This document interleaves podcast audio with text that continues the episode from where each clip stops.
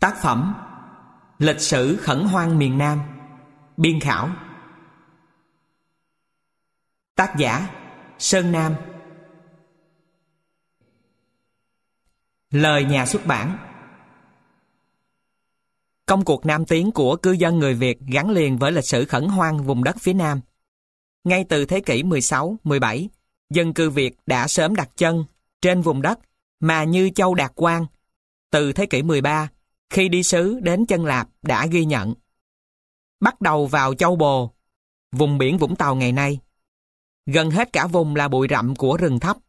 Những cửa rộng của con sông lớn chảy dài hàng trăm dặm, bóng mát âm tùm của những gốc cổ thụ và cây mây dài tạo thành những chỗ trú xum xuê. Khắp nơi vang tiếng chim hót và tiếng thú kêu. Vào nửa đường trong sông, thấy những cánh đồng hoang không có một gốc cây. Xa nữa, tầm mắt chỉ thấy toàn cỏ cây đầy rẫy. Hàng trăm, hàng nghìn trâu rừng tụ tập, từng bầy. Tiếp đó, những con đường dốc đầy tre chạy dài hàng trăm dặm. Ghi chú Châu Đạt Quang, Chân Lạp Phong Thổ Ký, bản dịch Lê Hương năm 1973. Hết ghi chú. Hoặc như Lê Quý Đôn trong phủ biên tập lục. Từ cửa biển Cần Giờ, xoài rạp, cửa tiểu, cửa đại. Trở lên, toàn là rừng rậm hàng nghìn dặm. Rõ ràng là trước khi chú Nguyễn và các vua triều Nguyễn thiết lập những đơn vị hành chánh và cai trị, khẳng định vai trò nhà nước chủ quyền trên mảnh đất phía Nam, thì từ rất sớm, dân cư Việt vốn là những nông dân siêu tán, thợ thủ công cùng khổ, những binh lính, lao dịch lưu đày. Dưới sự áp bức bóc lột của giai cấp địa chủ phong kiến, của chiến tranh địch họa, thiên tai đã buộc phải rời bỏ xóm làng vào Nam khẩn hoang lập nghiệp. Ngay từ những ngày đầu, họ đã phải đối mặt với bao khó khăn thử thách trên bước đường chinh phục thiên nhiên, thuần hóa, đất đai, lập làng dựng nghiệp trên vùng đất mới. Đến đây xứ sở lạ lùng. Con chim kêu phải sợ, con cá vùng phải kinh. Hoặc chèo ghe, sợ sấu cắn chân. Xuống sông sợ đĩa, lên rừng cọp um. Thật ra, trước khi dân cư Việt đến, vào những năm đầu công nguyên, vùng đất Nam Bộ này đã là một vùng dân cư văn hóa đặc sắc, với vương quốc Phù Nam, văn hóa ốc eo, vùng tranh chấp giữa vương quốc Chamba và Chân Lạp. Song những nền văn hóa dân cư này đã bị lụi tàn nhanh chóng và theo nhiều nhà nghiên cứu thì vùng đất phía Nam này đã diễn ra quá trình hoang hóa mà nguyên nhân trực tiếp và gián tiếp là do những chuyển biến trong cơ cấu dân cư. Sự không thích ứng với những điều kiện chính trị, kinh tế, văn hóa dưới thời chân Lạp, tình trạng chiến tranh liên miên giữa chân Lạp và Chamba trên địa bàn Nam Trung Bộ và Đông Nam Bộ, và những đợt tấn công của đế quốc Nguyên Mông và các nước Đông Nam Á. Ghi chú Võ Sĩ Khải, Địa chí văn hóa thành phố Hồ Chí Minh, tập 1, Nhà xuất bản thành phố Hồ Chí Minh năm 1986. Hết ghi chú. Trước khi lưu dân Việt đến lập nghiệp, các cư dân Khmer và các dân tộc ít người khác đã sống lẻ tẻ, rải rác trên các dòng đất cao, các vùng đồi núi. Với số lượng dân cư ít ỏi, trình độ kỹ thuật thấp kém, kết quả khai phá, mở đất chưa nhiều. Do đó, Sài Gòn gia định vẫn là đất tự do của các dân tộc và hầu như vô chủ. Là đất hoang nhàn cả về kinh tế lẫn chủ quyền. Ghi chú Trần Văn Dầu, Trần Bạch Đằng, Địa chí văn hóa thành phố Hồ Chí Minh, tập 1, Nhà xuất bản thành phố Hồ Chí Minh năm 1986. Hết ghi chú. Người lưu dân Việt đã không ngừng khai hoang mở đất, lập làng xóm, phố chợ và cùng với lưu dân người Hoa đến sau đó ít lâu. Năm 1679, Dương Ngạn Địch và Trần Thắng Tài đã di dân người Hoa đến Cù Lao Phố, Biên Hòa, Mỹ Tho. Năm 1715, Mạc Cửu mở mang đất Hà Tiên cùng với người Khmer bản địa chinh phục thiên nhiên và định kế lâu dài. Và mùa xuân năm Mậu Dần, năm 1698, chúa Nguyễn cử thống suất Nguyễn Hữu Cảnh vào Nam Kinh Lược, lấy đất nông nại đặt làm phủ gia định, lấy xứ Đồng Nai làm huyện Phước Long, dựng dinh trấn biên, lập xứ gia định làm huyện Tân Bình, dựng dinh phiên trấn, đất đai mở rộng ngàn dặm, dân số được hơn 4 vạn hộ.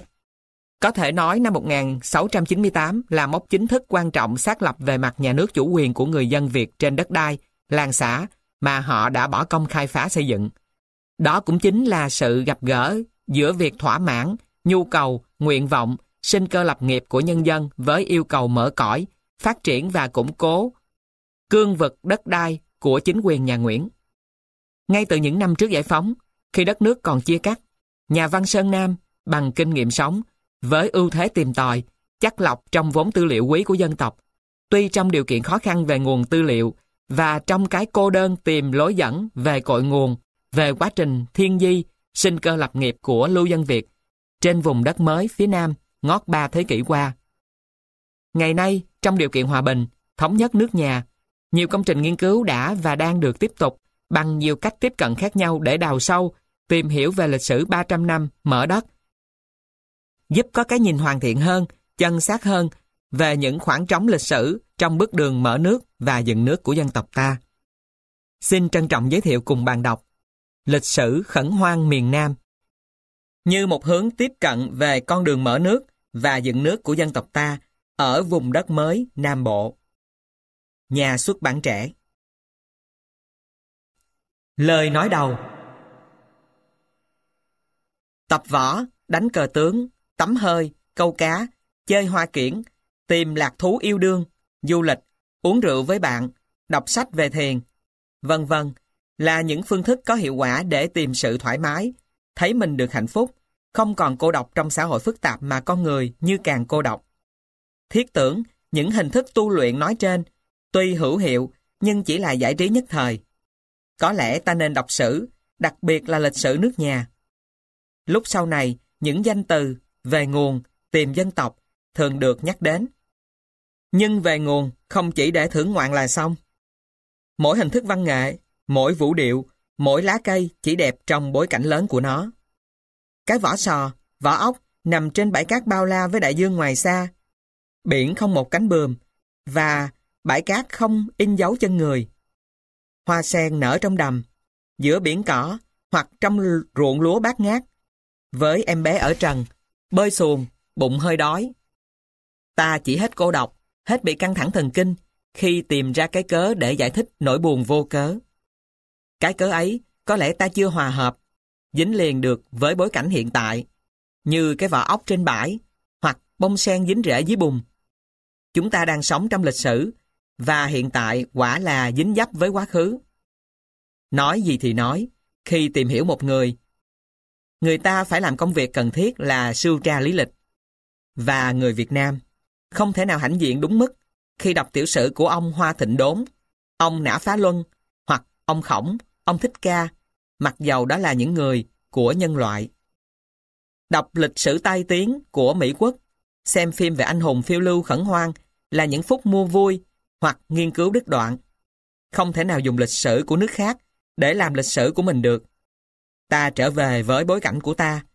Trở về lại là hành động tích cực, chớ không là thưởng ngoạn, thụ động. Đi ngang vùng đất ngày xưa là thành Chí Hòa, ngắm những đám cỏ xanh rờn vừa vươn lên khi mùa mưa trở lại ta không khỏi ngậm ngùi. Nhưng bứng vài cụm cỏ trên nền đất đầy máu và nước mắt ấy đem về mà trồng trong chậu thì hóa ra vô duyên. Tạm thời giải khoai được, nhưng tạo ra một sự cô độc mới. Đến vùng thuộc nhiêu, cai lại ngâm câu thơ. Đất linh bồi đắp cuộc ba dòng của ông học lạc vẫn là chưa đủ.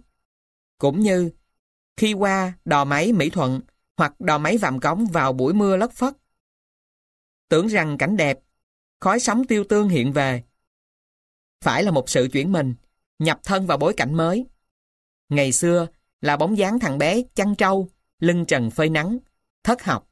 Ngày nay, ngày mai, bối cảnh là ruộng lúa, máy cày và hoa màu phụ. Đầu đề, lịch sử khẩn hoang miền Nam quá lớn, đòi hỏi sự làm việc cần cù, kiên nhẫn, lâu dài của một tiểu bang, một nhóm có thẩm quyền nhưng trong hoàn cảnh hiện tại, chúng tôi đánh bạo, thử vạch một lối để trèo núi cao.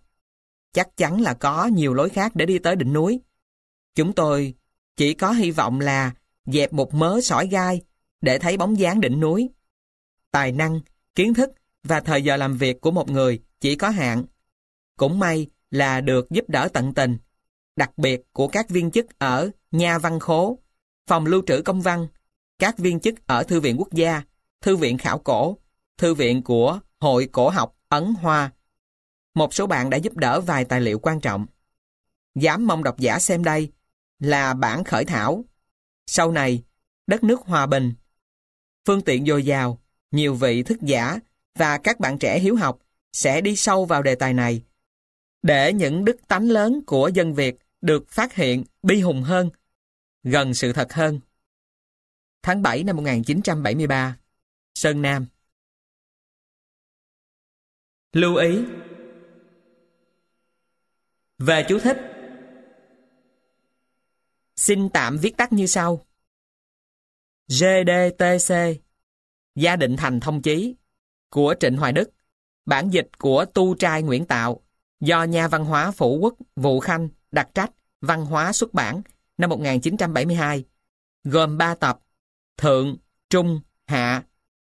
Nếu ghi chú GDTC Trung 17 tức là bản dịch nói trên thuộc tập trung trang 17 QTCB Quốc triều chánh biên toát yếu Tất nghiên cứu sử địa Việt Nam Sài Gòn năm 1972 MMC Y dài.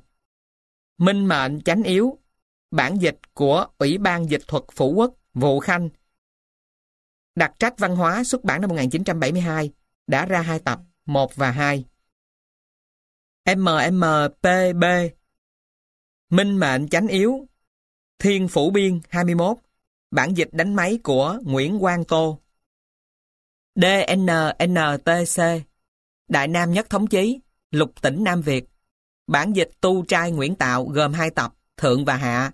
Nhà văn hóa Bộ Quốc gia Giáo dục xuất bản năm 1959 Những tài liệu của Nhà văn khố Sài Gòn có số hiệu ghi trong văn kiện. Đại khái SNL 1678 tức là Service Loco năm 1678 CB 615, tức Conseil Rive 615. Riêng về số hiệu SNL 1742 là tài liệu chữ nho, đa số về đời minh mạng. SNL 1755 đa số thuộc đời tự đức và SNL 1743 thuộc loại linh tinh đời minh mạng, thiệu trị, tự đức, chưa sắp loại từng văn kiện. Về các tỉnh Rạch Giá, Bạc Liêu và Cần Thơ mà chúng tôi đề cập riêng rẽ, ví dụ E gạch 7, tức là hộp tài liệu đánh số E gạch 7. Trong một về tỉnh Rạch Giá là của văn khố thuộc Rạch Giá. Ví dụ như T gạch 1 ở đoạn nói riêng về tỉnh Cần Thơ là tài liệu lưu trữ về tỉnh Cần Thơ, hộp T gạch 1. Về địa danh Chúng tôi dùng theo ranh giới cũ và địa danh cũ hồi trước năm 1945. Ví dụ như vùng Trà Vinh, thuộc vùng tỉnh Trà Vinh, theo ranh giới trước năm 1945, hoặc Rạch Giá là Rạch Giá theo ranh giới thời Pháp thuộc, cũng như Cà Mau, tức là quận Cà Mau. Bạc Liêu là tỉnh Bạc Liêu ngày xưa với ranh giới bao gồm luôn quận Cà Mau. Xin bạn đọc chịu khó nhớ lại là xong. Cho in lại bản đồ Nam Kỳ với ni tất quá nhỏ thì chẳng lợi ích gì cả. Về tên người, chắc độc giả, hẳn tha thứ khi chúng tôi viết không phân biệt Nguyễn Ánh, Gia Long, Tẩu Quốc. Vì đó là thói quen được chấp nhận, cũng như chúng tôi không phân biệt rõ ràng từng giai đoạn. Khi người Pháp mới đến, Inspector gọi là tham biện, vì là tiếng gọi thông dụng và chánh thức thời đó. Khu vực hành chánh, Inspection và province gọi là hạt trong dân gian và một số văn kiện chánh thức. Vì vậy, khi hành văn, chúng tôi không phân biệt chủ tỉnh và tham biện. Administrator, cũng như chức vụ thống đốc Nam Kỳ, không phân biệt giai đoạn quân sự hay dân sự. Thời Pháp thuộc, danh xưng chính thức là quan tham biện chủ tỉnh. Administrator, chef de province. Nhưng làm việc tại tòa bố. Inspection, tỉnh X. Với một số độc giả còn trẻ, có thể chúng tôi chưa chú thích đầy đủ. Ví dụ như thuế thân, công sư, cai tổng, hội đồng quản hạt. Nhưng nếu chú thích quá tỉ mỉ, thì lại hóa ra vô ích đối với những độc giả cỡ 45 tuổi. Xin lượng thứ vậy. Phần quan trọng nhất của việc khẩn hoang là làm ruộng. Chúng tôi không đề cập tới việc khai thác lâm sản, hải sản, ngư nghiệp và các đồn điền cao su, đồn điền trà, vân vân. Tác giả Nhận xét tổng quát Đồng bằng sông Cửu Long, Mê Nam và Inbraodi là ba trung tâm sản xuất lúa gạo có dư để xuất cảng quan trọng nhất thế giới. Việt Nam, Sim, Miến Điện gồm đa số dân sống bằng nghề nông. Ba quốc gia này liên ranh nằm trong khu vực gió mùa với những nét lớn giống nhau. Lãnh thổ phát triển lần hồi từ Bắc xuống Nam. Biết làm ruộng cấy ở đồng sâu, nhờ đó mà sản lượng đạt mức cao so với ruộng tỉa ở đất khô. Mức sống thấp kém. Nam Tiến không phải là mãnh lực huyền bí của riêng dân tộc Việt Nam.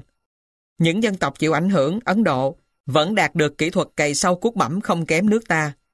Việc tôn thờ rắn thần và rồng để cầu mưa, vài môn giải trí như thả diều, trai gái đối đáp nhau, nào phải chỉ xảy ra ở Việt Nam.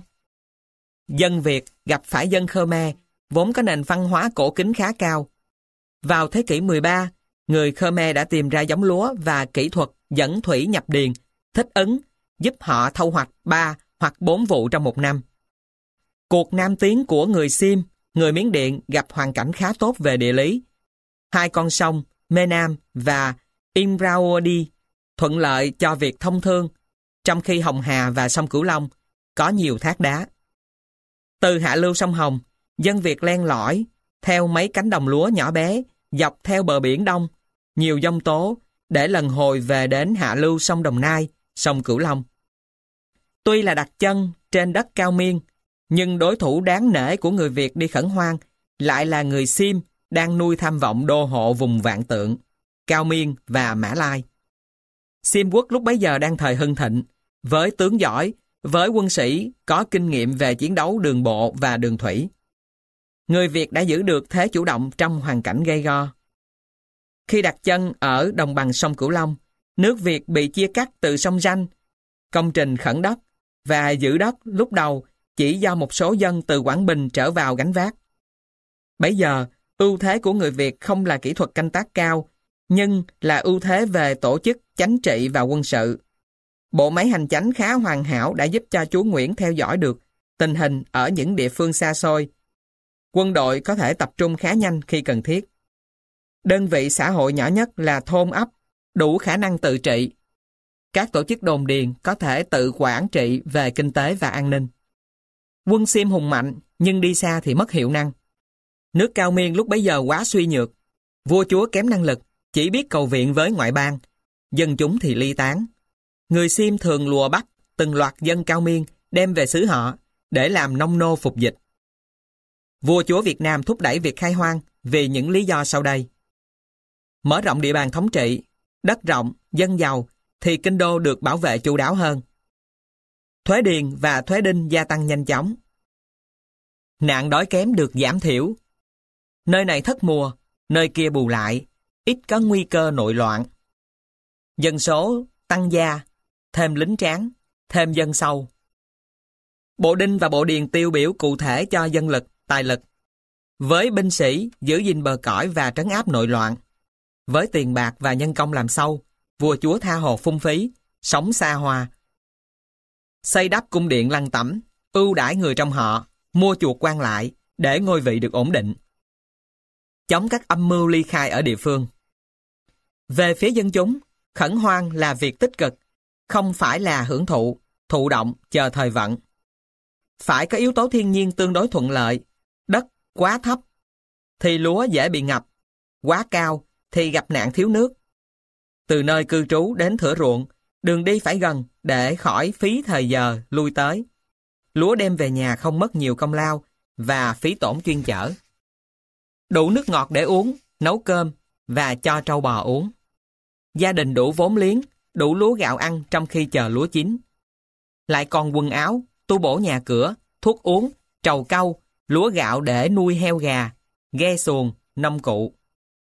Thêm vào đó, còn yếu tố xã hội vì làm ruộng đòi hỏi sự hợp quần cần thiết.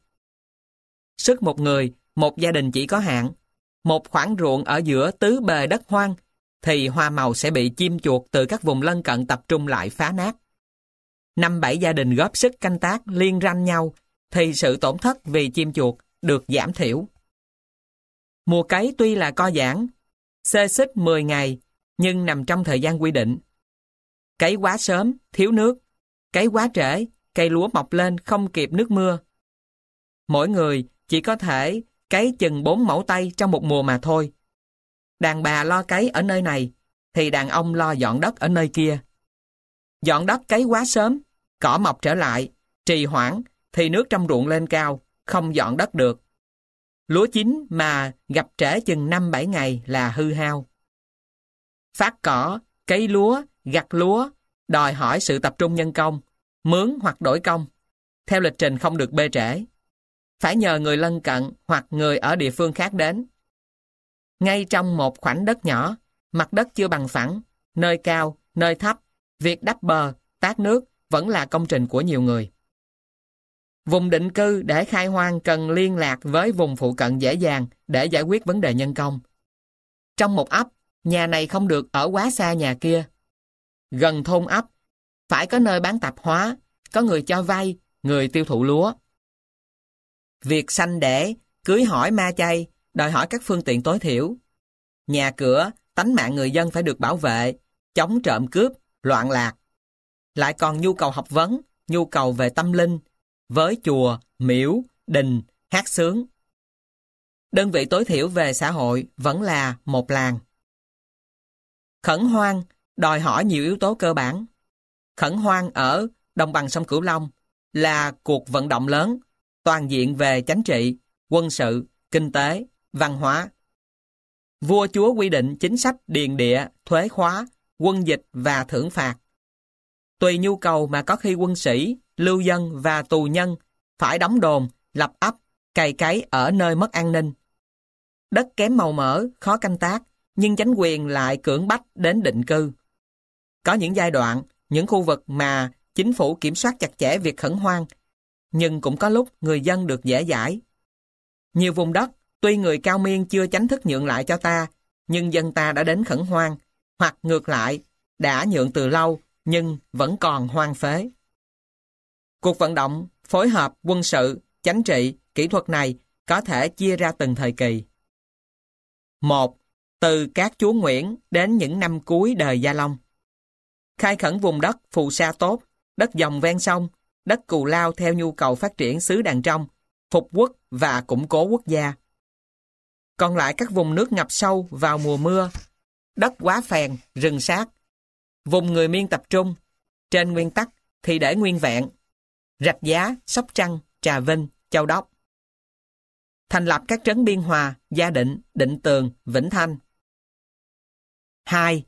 Từ cuối đời Gia Long tới cuối đời Minh Mạng. Khai khẩn phía hữu ngạn Hậu Giang, nối qua vùng đồi núi Thất Sơn, vì nhu cầu xác định biên giới Việt, Miên. Khai khẩn vùng đồi núi, vùng đất thấp, canh tác những lõm đất nhỏ mà cao ráo, giữa vùng nước ngập lụt.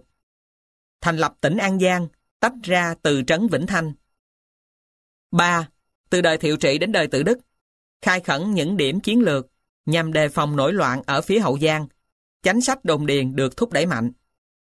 Thực dân Pháp đến nhằm mục đích bóc lột dân công, rẻ tiền và xuất cản tài nguyên đã thực hiện được vài việc đáng kể. A. Cho đào kinh để chuyên chở lúa gạo, giúp giao thông vận tải được dễ dàng, đồng thời rút bớt nước vào mùa lụt từ Hậu Giang ra vịnh Simla. Vùng đất phèn, tạm gọi là phù sa mới, không còn bị nước ngập quá cao. Việc chuyên chở sản phẩm về Sài Gòn ít tốn kém hơn trước. Thành lập các tỉnh mới, Rạch Giá, Cần Thơ, Sóc Trăng, Bạc Liêu. Vùng này trở thành nơi dư lúa gạo. Nhờ dân ít mà mức sản xuất cao. Khai khẩn rừng tràm và đồng cỏ. B. Thúc đẩy việc làm ruộng xạ nhờ chọn được các giống lúa thích hợp hơn. Vùng đất thấp ở Long Xuyên, Châu Đốc và Đồng Tháp 10 canh tác được. Còn lại là vùng rừng sát Cần Giờ, rừng đước Cà Mau, rừng than bùn U Minh, vùng đất quá nhiều phèn chung quanh Hà Tiên và Đồng Tháp 10. C. Lập đồn điền cao su ở miền Đông. Phần thứ nhất 1. Nhu cầu phát triển xứ đàn trong phục vụ và củng cố quốc gia. 2. Nhu cầu xác định vùng biên giới Việt, Miên. 3. Nhu cầu chỉnh đốn về nội trị, những đồn điền chiến lược ở Hậu Giang. 4. Làng xóm, điền đất và người dân thời đàn cựu. Nhu cầu phát triển xứ đàn trong, phục quốc và củng cố quốc gia. Những hành động quyết định Vùng Cù Lao Phố. Vùng Bến Nghé Sài Gòn. Vùng Ba Dòng. Vùng Long Hồ. Sơ kết thành quả. Thương cảng Sài Gòn hình thành và phát triển. Việc tổng động viên năm 1789 Những năm Thái Bình đời Gia Long. Những hành động quyết định. Từ lâu, các chúa Nguyễn đã biết về vùng đất ở Đồng Nai và Cửu Long. Nhưng cơ hội chưa thuận lợi để đẩy mạnh cuộc phát triển về phía Nam. Năm 1623, một phái bộ của chúa Nguyễn đến U Đông yêu cầu được lập cơ sở ở Prenoco, vùng Sài Gòn để thu thuế hàng hóa. Năm 1658, khi còn bận rộn giao tranh với chúa Trịnh ở phương Bắc, chúa Hiền cho quan khâm mạng trấn Biên Dinh, Phú Yên đem 2.000 quân đến mỗi xuôi mô xoài để đánh phá, bắt vua, nặc ông chân giải về Quảng Bình. Khi ấy, ở mỗi xuôi, vùng Bà Rịa ngày nay, ghi chú, mỗi xuôi, mô xoài, DNNTC, tỉnh Biên Hòa, ghi núi Trấn Biên ở phía Tây Bắc, huyện Phước Bình 6 dặm, tục danh núi, mỗi xuôi, có hang nai, có rặng tùng xanh, có sư tăng tịch cốc, tên là Khát Chân tu trì ở đây. Nay gọi là núi Dinh. Căn cứ vào núi này, ta phỏng định vùng mỗi xuôi ở phụ cận. DGTC Thượng 17 cũng có ghi. Hết ghi chú. Và ở Đồng Nai, đã có lưu dân của nước ta đến sống chung lộn với người cao miên khai khẩn ruộng đất. Người cao miên khâm phục oai đức của triều đình, đem nhượng hết cả đất ấy, rồi đi lánh chỗ khác, không dám tranh trở chuyện gì. Ghi chú, GDTC, Trung, 7, hết ghi chú. Năm 1672, tình hình vô cùng thuận lợi cho Hiền Vương. Ngài đã thắng chúa Trịnh, lấy sông danh làm ranh giới. Năm 1674, Cao Miên có loạn, thêm lý do để quân chúa Nguyễn can thiệp. Lần này phá luôn được các đồn binh Cao Miên ở Sài Gòn, Gò Bích và Nam Vang sau khi thắng ở Mô Xoài. Bảy năm sau, năm 1679, Trần Thắng Tài và Dương Ngạn Địch đem binh biền và gia quyến hơn 3.000 người và chiến thuyền hơn 50 chục chiếc đến gần Kinh Đô. Hiền Vương cho phép bọn di thần nhà Minh vào Nam. Chi tiết đáng chú ý là đoàn chiến thuyền này được đưa vào Nam có người hướng dẫn. Đây là cuộc hướng dẫn thần tình, chứng tỏ thời chúa Nguyễn, bản đồ và khung cảnh ở đồng bằng sông Đồng Nai và Cửu Long được nghiên cứu khá tường tận. Chúa Nguyễn và người hướng dẫn đã đánh giá đúng mức giá trị chiến lược của vùng Mỹ Tho và Biên Hòa, nơi bọn di thần nhà Minh được phép đến định cư. Sự đánh giá ấy mãi đến sau này vẫn còn là đúng. Miền Nam hãy còn hai nơi quan trọng khác ở phía Tây và Tây Nam. Năm 1699, Nguyễn Hữu Cảnh đem binh lên tận Nam Vang để can thiệp về quân sự. Chuyến về khoảng tháng 4 năm Canh Thìn 1700 Ông cho quân sĩ theo dòng Tiền Giang, trú đóng tại Cái Sao, vùng chợ mới của Long Xuyên. Ba quân bị phát bệnh dịch và ông cũng bị nhiễm bệnh. Ghi chú GDTC hạ 126-127 hết ghi chú. Thời gian trú quân ở đây là hơn nửa tháng. Binh kéo đi hai ngày sau là ông mất. Ông có công dẹp yên cao miên rồi khai thác đất này. Ghi chú GDTC Thượng 87, hết ghi chú. Ai trực tiếp khai thác? Chắc chắn là số binh sĩ bị bệnh, hoặc một số tình nguyện ở lại vùng cái sao mà khai thác trước khi đất đai này được vua Cao Miên nhượng cho. Bây giờ nhóm này sống treo leo bên bờ sông Tiền. Họ được gọi là dân hai huyện, trực thuộc phủ gia định từ xưa. Năm 1705, Nguyễn Cửu Vân thừa lệnh hành quân lên Cao Miên để đánh quân Sim khi trở về lại cho trú quân ở Vũng Gù, nay là Tân An, lập đồn điền, làm thủ sướng cho quân dân. Ghi chú, GDTC thượng 45, hết ghi chú. Đắp đồn và đào kinh cho vùng rạch Vũng Gù và rạch Mỹ Tho ăn thông nhau. Nối liền sông Vàm Cỏ Tây qua Tiền Giang. Ghi chú GDTC thượng 63, hết ghi chú. Về phía Vịnh Simla, khoảng năm 1680, Mạc Cửu đã lập ấp rải rác từ Vũng Thơm, Trũng Kè, Cần Vọt, Rạch Giá, Cà Mau, Hà Tiên trở thành thương cảng quan trọng. Thôn ấp, định cư nằm sát mé biển, thuận lợi cho ghe thuyền tới lui.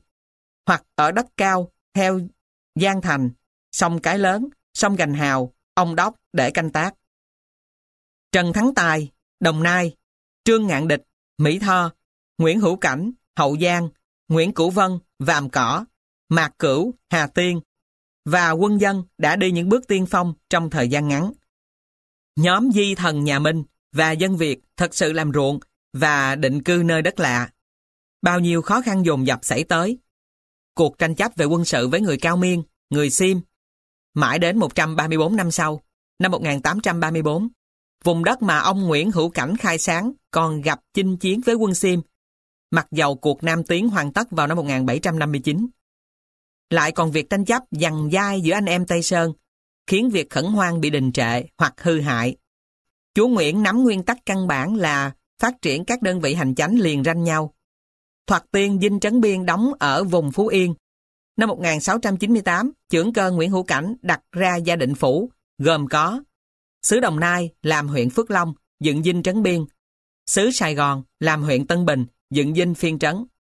Rồi lần hồi, vùng Long Hồ nối vào đất Gia Định, vùng Mỹ Tho nối vào Gia Định, vùng An Giang nối vào Long Hồ, Vĩnh Long, vùng Hà Tiên quá suy sụp, năm 1805, đời Gia Long.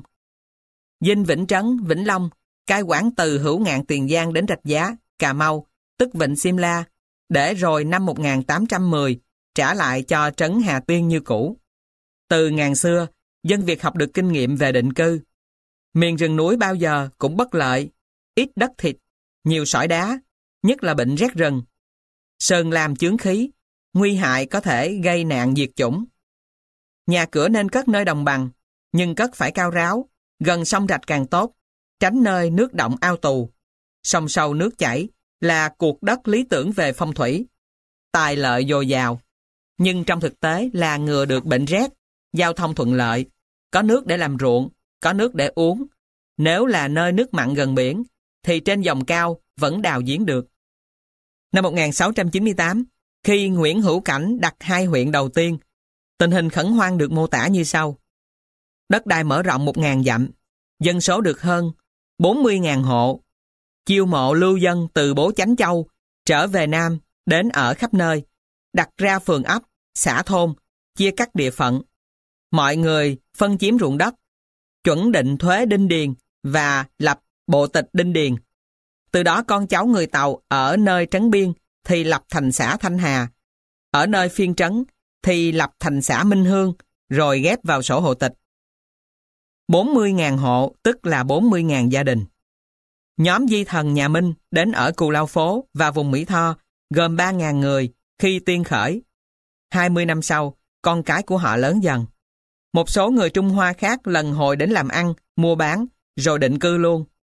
Ta thấy còn lại trên 30.000 gia đình Việt Nam gồm có những người lập nghiệp từ trước ở Mô Xoài, Bà Rịa, những người từ Bố Chánh, Quảng Bình trở vào đến lập nghiệp. Ghi chú Phan Khoan Trang 456-457 dẫn lại Vũ Biên Tạp Lục. Họ Nguyễn lấy được đất ấy rồi chiêu mộ những dân ở các phủ điện bàn. Quảng Nghĩa, Quy Nhơn, xứ Quảng Nam di cư đến khai thác. Lại thu con trai mọi bán làm nô tỳ, cho làm ruộng. Xứ Đàn Trong, khai trí xuất bản, hết ghi chú. Số người này sống rải rác từ Bà Rịa đến Cù Lao Phố, Biên Hòa, vùng Sài Gòn, vùng Mỹ Tho. Địa danh Trấn Biên bao gồm một vùng rộng rãi từ ranh Bình Thuận đến tận nhà bè. Phiên trấn bao gồm Tân Bình đến phía Cần Duột, Cần Đước, Tân An. Phủ gia định thuở ấy ăn đến tận vùng Cái Bè, tả ngạn Tiền Giang. Sau này là Châu Định Viễn. Đây là những lưu dân. Nhưng nên chú ý số người có vật lực từ miền Trung đến. Không vốn liếng thì không làm ruộng được. Người có chút ít vốn nếu chịu mang vào đất mới sẽ trở thành điền chủ, phú hào.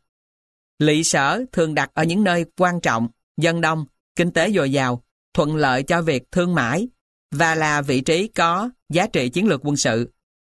Ở lưu vực sông Đồng Nai và Cửu Long, dân ta thiết lập được. Vùng Cù Lao Phố, nòng cốt của Biên Hòa. Đây là vị trí xứng đáng, ải địa đầu, trấn biên, với đường bộ, đường biển nối liền với miền Trung, đường bộ lên Cao Miên và đường thủy ăn xuống Sài Gòn. Nhóm dân Trung Hoa theo chân Trần Thắng Tài gây cơ sở lớn ở Cù Lao Phố, chọn vị trí thuận lợi, sát mé sông. Năm năm sau khi định cư, chùa Quan Đế dựng lên. Ghi chú GDTC hạ 110, hết ghi chú. Trần Thắng Tài chiêu nạp được người buôn nước tàu, xây dựng đường phố, lầu quá đôi tầng rực rỡ trên bờ sông, liên lạc năm dặm và phân hoạch ra ba nhai lộ. Nhai lớn giữa phố lát đá trắng, nhai ngang lát đá ong, nhai nhỏ lát đá xanh. Đường rộng, bằng phẳng, người buôn tụ tập đông đúc. Tàu biển, ghe sông đến đậu chen lấn nhau. Còn những nhà buôn to ở đây, thì nhiều hơn hết, lập thành một đại đô hội. Ghi chú DNNTC Thượng Biên Hòa 25 Hết ghi chú Đại phố bấy giờ là đệ nhất thương cảng ở miền Nam. Phồn thịnh nhờ lý do sau đây. Việc thương mại tổ chức khéo léo. Trần Thượng Xuyên chiêu tập người buôn nước tàu đến kiến thiết. Ghi chú GDTC hạ 113 hết ghi chú. Đây là bọn thương buôn chuyên nghiệp. Có vốn to và giàu kinh nghiệm. Đến sau chứ không phải là người đi theo Trần Thượng Xuyên trong đợt tiên phong. Số người đi đầu gồm đa số là quân sĩ, tức là nông dân nghèo, không vốn. Sông sâu có chỗ thuận lợi cho tàu biển đậu. Đây là vực sâu gần đền thờ ông Nguyễn Hữu Cảnh. Ghi chú GDTC Thượng 22 hết ghi chú. Việc tồn trữ và phân phối hàng hóa được điều hành hợp lý. Nhà lầu, phố xá, bên các nhai lộ lát đá là kho hàng và cũng là nơi giải trí của chủ tàu và thủy thủ. Tàu chạy bơm, gặp gió thuận thì mới đến hoặc đi được. Xưa nay thuyền buôn đến hạ neo, xong là lên bờ thuê phố ở, rồi đến nhà chủ mua hàng, lại lấy kê khai hàng hóa trong thuyền và khuân cất lên. Thương lượng giá cả, chủ mua hàng định giá mua bao tất cả hàng hóa tốt xấu, không bỏ lại thứ gì. Đến ngày trương bườm trở về, gọi là hồi đường. Chủ thuyền có yêu cầu mua giúp vật gì, thì người chủ buôn ấy cũng chiếu y ước đơn mua dùm, chở đến trước kỳ giao hẹn. Hai bên chủ khách chiếu tính hóa đơn thanh toán rồi cùng nhau đờn ca vui chơi. Đã được nước ngọt tắm rửa sạch sẽ, lại không lo sự trùng hà ăn lũng ván thuyền. Khi về, lại chở đầy thứ hàng khác, rất là thuận lợi. Chưa thấy tài liệu cụ thể về các sản phẩm mua bán lúc ấy, nhưng ta đoán là thương gia Huê Kiều nắm độc quyền về xuất nhập cảng từ khi bắt đầu khẩn hoang Ngoài những sản phẩm đất Đồng Nai như gạo, cá khô, còn một số sản phẩm từ Cao Miên đưa xuống. Các loại thảo dược, ngà voi. Sản phẩm nhập cảng gồm tơ lụa, vải bô, dược phẩm cho đến những xa xí phẩm. Người Tàu thích đồ dùng bên tàu, gạch ngói, đá xây cột chùa, nhang đèn, giấy tiền vàng bạc. Họ cưới vợ Việt Nam, bày ra những thói ăn xài, phung phí vào dịp Tết. Những địa điểm định cư lúc ban đầu là vùng Bà Rịa, Đồng Môn, Long Khánh, Tân Uyên. Những cánh đồng ở hai bên bờ sông Đồng Nai gần Cù Lao Phố. Đất trấn biên lúc bấy giờ ăn đến Thủ Đức, dòng ông Tố, vùng Thủ Thiêm, Nhà Bè. Phía Tây thì ăn qua vùng Thủ Dầu Một, Lái Thiêu. Vùng Bến Nghé Sài Gòn, nòng cốt của gia đình. Đây là vùng đất dòng ở sông Sài Gòn, rạch thị nghề lên Hóc Môn, Gò Vấp, Vùng chợ lớn ngày nay ăn xuống Bình Điền, Bình Chánh, Gò Đen, nối liền đến Cần Đước, Cần Duột. Những dòng thuận lợi để làm ruộng và làm rẫy. Nếu vùng Cù Lao Phố được ưu thế là có nước ngọt quanh năm, thì vùng Sài Gòn lại bị ảnh hưởng nước mặn từ biển tràn vào. Dòng cao ráo, đào giếng có thể gặp mạch nước ngọt. phần còn lại là đất quá thấp. Vùng Sài Gòn là Prinoco, chùa Cây Mai được gọi là Vatrinoco, nằm trên dòng, phía chợ lớn ngày nay. Năm 1739, đồn dinh đóng ở thôn Tân Mỹ, có tài liệu ghi là Tân Thuận. Phải chăng vì quân sĩ muốn sống ở gần sông lớn, gần nhà bè, để dễ di chuyển và kiểm soát an ninh? Thoạt tiên từ Cù Lao Phố đến Bến Nghé Sài Gòn chỉ dùng đường thủy.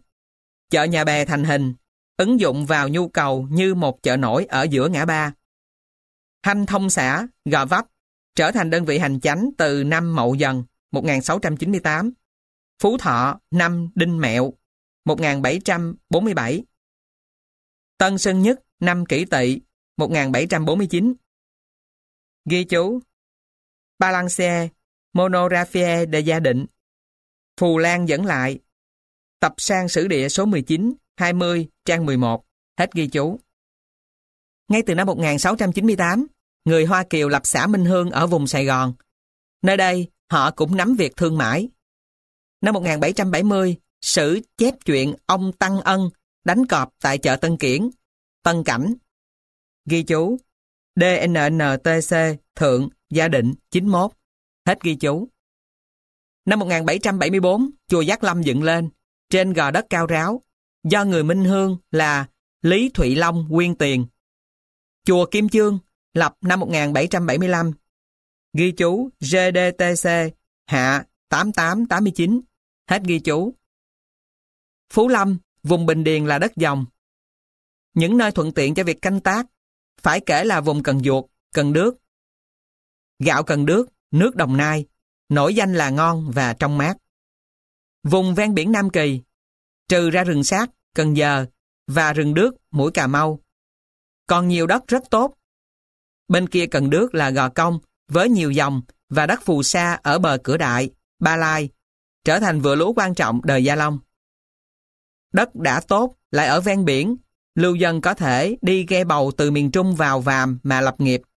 Ngoài huê lợi ruộng nương, còn huê lợi cá tôm. Đánh lưới ngoài biển vốn là sở trường của dân Việt. Làm ruộng ở những nơi xa lỵ sở để dễ trốn thuế. Tha hồ, chọn lựa đất tốt. Nhờ đường biển, việc liên lạc về quê xứ miền Trung được thuận lợi.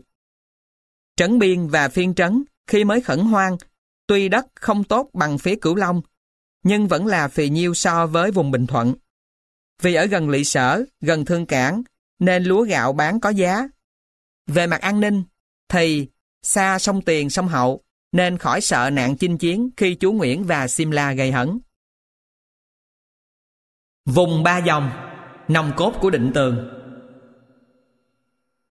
Sông Cửu Long khác hơn sông Đồng Nai và sông Vàm Cỏ. Hàng năm, Cửu Long có nơi nước lụt tràn bờ. Đất dòng ven bờ sông. Đất Cù Lao ở Cửu Long khác hơn mấy gò ở gần Đồng Nai. Vùng Cửu Long đất thấp, đào xuống vài lớp xuống là gặp nước. Việc trồng cây ăn trái lại dễ dàng, khỏi tưới. Múc nước giếng hay gánh từ mé rạch lên nhà, lên rẫy lại ít tốn công Bờ Cửu Long thường có bãi bùn, bồi đắp nhanh chóng. Đất cù lao lan ra trong vài năm là thấy cuộc biển dâu. Việc vận tải, giao thông dùng ghe thuyền thay vì dùng xe bò hoặc đi bộ, khiên gánh. Kỹ thuật cày bừa cũng là ngày tháng cấy hái. Phải thay đổi cho thích ứng với hoàn cảnh mới. Dương ngạn địch đem binh lính ghe thuyền chạy vào cửa soi rạp và đại tiểu Hải khẩu rồi lên đồn trú ở xứ Mỹ Tho. Ghi chú GDTC Trung 9 hết ghi chú. Đây là cuộc định cư có sắp đặt. Xá sai Văn Trinh và tướng thần lại Văn Chiêu đem dụ văn sang Cao Miên bảo Thu Vương chia đất để cho bọn Dương Ngạn Địch ở. Tháng 5, Văn Trinh dẫn cả binh biền Long Môn và đưa ghe thuyền đến đóng dinh trại ở địa phương Mỹ Tho, rồi dựng nhà cửa, tụ tập người Kinh, người Thượng, người Miên, kết thành chòm xóm. Sau này mới lập dinh trấn, đều là tùy thời dời đổi, hoặc hướng Nam, hoặc hướng Bắc, hoặc đem tới, hoặc rút lui, cũng chẳng ngoài địa cuộc ấy. Ghi chú GDTC hạ 119 hết ghi chú. trên một ngàn binh sĩ của Dương Ngạn Địch làm ăn tại đâu? Họ không rời khỏi địa cuộc tốt, chọn lựa lúc ban đầu như tài liệu trên cho biết. Chúng ta có thể xác định là dòng cai yến. Ghi chú, GDTC Trung 17. Có lẽ là ông cai tên Yến. Sau nói trại ra cái én, cánh én, bắt đầu từ Khánh Hậu, lăng ông Nguyễn Huỳnh Đức, ngày nay, hết ghi chú. Ăn đến vùng Ba Dòng, khởi đầu là Tân Hiệp, nay còn gọi là dòng Trấn Định, đến thuộc Nhiêu, cai lại, giữa Tiền Giang và Đồng Tháp 10. Lúc mới khẩn hoang, hai lỵ sở chánh là Biên Hòa và Phiên An, ở gần nhau phía Đồng Nai. Các quan thì muốn cho dân chúng phân tán ra chiếm cứ đất phía Tây Nam, nên đặt quy chế rộng rãi, không câu thúc. Về nguyên tắc, người khẩn hoang ở vùng Gù, Tân An, sông Vàm Cỏ hoặc Mỹ Tho đều là dân của hai huyện Phước Long và Tân Bình. Để khỏi chuyên chở đường xa khi đóng thuế bằng lúa và bằng tiền mặt, họ có thể nạp tại các kho thuế ở địa phương, vừa thuận lợi cho dân, các quan cũng khỏi lo sợ nạn thất thâu. Một số người làm nghề rừng, nghề biển, hưởng quy chế riêng, khỏi lập thôn ấp. Chỉ cần đôi người thay mặt đứng ra chịu trách nhiệm để kết hợp thành trang trại, mang, thuộc, nậu. Họ sống định cư hoặc lưu động với người cai trại hoặc người hộ trưởng, người đầu nậu cầm đầu. Ghi chú Thí dụ như Ba tri cá trại Danh từ đầu nậu nay vẫn còn xài. Thuộc nhiêu nay ở định tường. Phải chăng là một thuộc ngày xưa? Hết ghi chú. Chính kho thâu thuế. Cửu khố trường dành cho các trại, các nậu mang tên sau đây. Đặt ra từ năm 1741. 1. Quy An 2. Quy Hóa 3. Cảnh Dương 4. Thiên Mụ 5. Giang Thảo 6. Hoàng Lạp 7. Tam Lịch 8. Bả Canh 9. Tân Thạnh Ba kho Tân Thạnh, Cảnh Dương, Thiên Mụ làm chỗ cho dinh trấn biên, trưng thâu tô thuế để nạp tải về kinh. Ghi chú GDTC hạ 114 kho Điền Tô hết ghi chú. Đều ở phía bắc Hậu Giang, tức là sông Cát, phía đông Cù Lao Phố. Kho Tam Lạch, Tam Lịch ở vùng Mỹ Tho. Theo cha Jean de Jesus, thì Tam Lập là nơi quân Đông Sơn khởi sự xưng danh tánh. Ta hiểu là vùng ba dòng. Ghi chú, cuộc khởi dậy và chiến tranh của Tây Sơn, tập sang sử địa số 21, trang 59, hết ghi chú. Kho bả canh ở vùng Cao Lãnh ngày nay. Ghi chú, bia tiền hiền Nguyễn Tú ở Cao Lãnh, hết ghi chú. Kho Giang Thảo ở cánh phía nam thành gia định 4 dặm rưỡi, sau sửa lại là kho 4 trấn. Ghi chú, GDTC, hạ 79, là cầu kho ở Sài Gòn ngày nay. Xem bản đồ Trần Văn Học. Hết ghi chú. Kho Hoàng Lạp ở huyện Phước Long, Biên Hòa. Ghi chú. Phan Khoan, sách đã dẫn 476-477 theo lời Nguyễn Khoa Thuyên từng làm cai bộ Vinh Long Hồ năm 1772. Hết ghi chú. Phải chăng kho này dùng để thâu sáp ong và lâm sản do thợ rừng phía biên giới Việt Miên đóng góp? Kho Quy An và Quy Hóa ở đâu? Có nên suy luận là vùng An Hóa ở cửa đại ngày nay, lấy hai tiếng sau chót, nhập lại. Nguyễn Khoa Thuyên ghi rằng ở Quy An có hơn 100 thôn. Tên Quy An được nhắc tới theo thứ tự sau Tam Lạch và Tân Bình. Ghi chú Phan Khoan, sách đã dẫn, 478, hết ghi chú. Bả canh được Nguyễn Khoa Thuyên ghi lại như là một trại, cùng với hai trại khác là Ba Lai và Rạch Kiến. Ghi chú, Ba Lai, vùng sông Ba Lai, Rạch Kiến, Gò Đen, Rạch Kiến, hết ghi chú. Trên bản đồ, ta thấy có đến 4 kho tập trung ở Cù Lao Phố và Bến Nghé để thuận đường chở chuyên về Kinh Đô Huế và các tỉnh miền Trung khi chúa Nguyễn còn nắm chủ quyền. Mấy kho kia ở Ba Dòng, Tam Lạch, Cao Lãnh, Bả Canh, Quy An có lẽ gần một vàm sông nhánh của Cửu Long, hoặc Ba Lai, hoặc Cửa Đại. Đời vua Hiển Tôn năm 1691-1725 lập phủ trị ở phía bắc chợ. Ghi chú GDTC hạ 119 Trịnh Hoài Đức soạn đầu minh mạng có lẽ gần chợ Mỹ Tho ngày nay. Hết ghi chú. Năm Nhâm Thìn 1772 lập trường đồn đạo. Năm 1779 lấy phần đất nằm giữa Trấn Biên, Phiên Trấn và Long Hồ đặt làm trường đồn dinh có lưu thủ, ký lục và cai bộ, coi việc quân sự, hành chánh, thuế vụ và bãi bỏ các kho trên. Trường đồn dinh đóng ở dòng Cai Yến. Dòng này bắt đầu từ vùng Khánh Hậu thuộc Tân An ngày nay, rồi lại đổi tên là Trấn Định, đóng ở Tân Hiệp. Hai tiếng định tường chỉ xuất hiện từ năm Gia Long thứ bảy, 1808. Vùng Long Hồ, nòng cốt của Vĩnh Long, An Giang. Kiểm soát sông Tiền, sông Hậu là vấn đề mà các chúa Nguyễn quan tâm nhất. Về mặt quân sự và về canh tác. Muốn dùng binh lên Cao Miên, phải cho chiến thuyền đi ngược dòng Tiền Giang để đến Ba Nam, rồi Nam Vang. Tiền Giang là sông nhiều nhánh, gần vàm biển. Mỗi nhánh khá rộng với bờ đất phù sa cao ráo, thuận lợi để trồng đậu, trồng khoai, đặc biệt là trồng dâu nuôi tầm, trồng cau, trồng trầu, trồng dừa, các loại cây ăn trái. Đất còn lại là ruộng tốt. Đây là cuộc đất lý tưởng, sông sâu nước chảy. Thoạt tiên hai tiếng Long Hồ xuất phát từ tả ngạn Tiền Giang.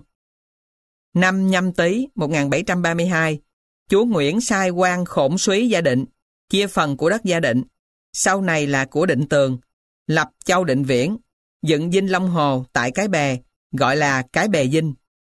Năm 1756 và năm 1757, cuộc Nam Tiến hoàn tất về mặt chính trị. Trước mặt dinh Cái Bè, ở vàm rạch Cái Bè phì nhiêu, bên cạnh rạch Cái Thia nhiều phù sa, là cù lao lớn giữa các sông Ba Lai, Hàm Luông và Cổ Chiên. Chưa kể đến mấy cù lao tuy nhỏ nhưng quan trọng ở giữa Tiền Giang. Bên kia Tiền Giang là nơi tập trung nhiều sóc miên, vùng Trà Vinh. Có thể là trước khi sáp nhập vào lãnh thổ Việt Nam, lưu dân đã đến làm ăn rải rác, nhưng cuộc khẩn hoang được xúc tiến quy mô hơn từ khi trở thành lãnh thổ Việt Nam. Danh chánh ngôn thuận Hai địa danh Cù Lao Bảo, Cù Lao Minh xuất hiện sau này, xứng danh là trái châu của Cửu Long. Phía cụ Lao Bảo có 8 dòng, phía cụ Lao Minh có 11 dòng. Ghi chú Nguyễn Duy Oanh, tỉnh Bến Tre PQVKDTVH 1971, trang 28-29, hết ghi chú. Đặc điểm của những dòng này là chịu ảnh hưởng của nước lớn, nước ròng do thủy triều, nhưng không bao giờ bị ngập vào mùa lục của sông Cửu Long. Nguyễn Cư Trinh và Trương Phúc Du xin dời Vinh Long Hồ từ cái bè qua đất Tầm Bào, tức là vùng chợ Vĩnh Long ngày nay. Đồng thời đặt những đồn ở Tây Ninh, Hồng Ngự, Cù Lao Diên, Sa Đéc, Châu Đốc. Vinh Long Hồ kiểm soát Tiền Giang và hai bên bờ, Hậu Giang. Đồng thời Vinh này cũng bao trùm luôn vùng biển Vịnh Simla với Long Xuyên Đạo, Cà Mau, Kiên Giang Đạo, Rạch Giá. Riêng về vùng Ba Thắt, Sóc Trăng, nơi người Miên sống quá tập trung, thì việc cai trị vẫn thuộc về họ. Ghi chú GDTC Trung 67, hết ghi chú. Dụng ý của chúa Nguyễn là dùng nơi này để khống chế Cao Miên. Sông Cửu Long là biên giới Việt Nam, ở miền ba biên giới. Năm 1779, chúa Nguyễn duyệt xem bản đồ, nâng vùng Mỹ Tho làm dinh, trường đồn dinh, đồng thời cũng thử bày một chuyến phiêu lưu. Dời Vinh Long Hồ đến Cù Lao Hoàng Trấn, ở giữa Hậu Giang. Đương thời có người bàn rằng địa thế Hậu Giang rộng lớn, rừng núi mù mịt, vùng Ba Thắt, Cần Thơ, Trà Vinh có nhiều sóc của Cao Miên, mà cách xa Vinh Long Hồ, nên đặt một đại trấn để khống chế, mộ dân đến khai khẩn ruộng đất. Ghi chú GDTC Thượng 101 hết ghi chú. Vinh Long Hồ dời đến Hoàng Trấn năm trước là năm sau 1780 lại lui về chỗ cũ tức là vùng chợ Vĩnh Long đổi tên là Vĩnh Trấn Vinh. Kinh nghiệm cho thấy rằng con đường từ Hậu Giang lên Cao Miên quá xa không thuận bằng đường Tiền Giang phía Vĩnh Long. Cù Lao Hoàng Trấn ở Hậu Giang được khai thác sớm còn mang tên là Cù Lao Tân Vinh gợi lại hình ảnh của Vinh Long Hồ ngày trước. Ghi chú, Cù Lao Tân Vinh bên cạnh là Cù Lao Tân Quy, ngang kế sách, giữa Cù Lao Mây và Cù Lao Dung. Hết ghi chú. Giữa Tiền Giang và Hậu Giang có sẵn nhiều sông rạch lớn nhỏ liền lạc nhau, lại còn nhiều dòng đất tốt, quanh năm nước ngọt, mùa nước lụt không ngập, vùng xa đét. Những cù lao trên sông Tiền, sông Hậu đều đáng giá. Nhiều cù lao vừa rộng vừa dài, nơi lý tưởng để làm ruộng, trồng khoai, trồng đậu. Đất biển chung quanh cù lao rất màu mỡ, năng suất cao. Cù lao dung, cù lao trâu, cù lao dài, cù lao diên, cù lao mây, cồn bình thủy, cù lao năng gù. So với sông Vũng Gù, Vàm Cỏ Tây, luôn cả sông Đồng Nai, thì Tiền Giang và Hậu Giang đất tốt hơn, khí hậu khá lành, dân cư còn thưa thớt, đòi hỏi nhiều đợt lưu dân đến khai thác. Duy có điều bất lợi là xa gia định. Người Miên sống tập trung tại nhiều vùng đất rộng, có thể khuấy rối an ninh. Vùng Thất Sơn chưa thám hiểm được, lại còn cánh đồng bát ngát, rạch giá, Cần Thơ, nằm giữa hữu ngạn Hậu Giang và Vịnh Simla. Nước Sim đang hồi hăng sức, có thể đột nhập miền biên giới. Một biên giới chưa rõ rệt, khó định cư vì nước ngập quá sâu, không thích hợp với lối cày cấy đương thời. Đồng Châu Đốc, Láng Linh, Tháp 10. Những chuyến đi về, tẩu quốc và phục quốc của vua Gia Long được thực hiện dễ dàng là nhờ ngài am hiểu địa thế của vùng đất rộng ấy hơn quân Tây Sơn. Nào là sông Mân Thích nối ngang Ba Kè tới vùng Trà Ôn, nơi nhiều người miên sống tập trung. Nào vùng nước xoáy, tấn thối dễ dàng. Lại còn vùng Cần Thơ và rạch Cần Thơ ăn thông qua sông Cái Bè, rồi sông Cái Lớn với vùng U Minh, sông Gành Hào, sông Ông Đốc ở tận mũi Cà Mau. Thời thạnh trị của họ Mạc quá phù du vì không đủ quân và không đủ dân để kiểm soát một vùng hậu giang quá rộng, mà trên danh nghĩa thì họ Mạc được chúa Nguyễn giao cho cai quản.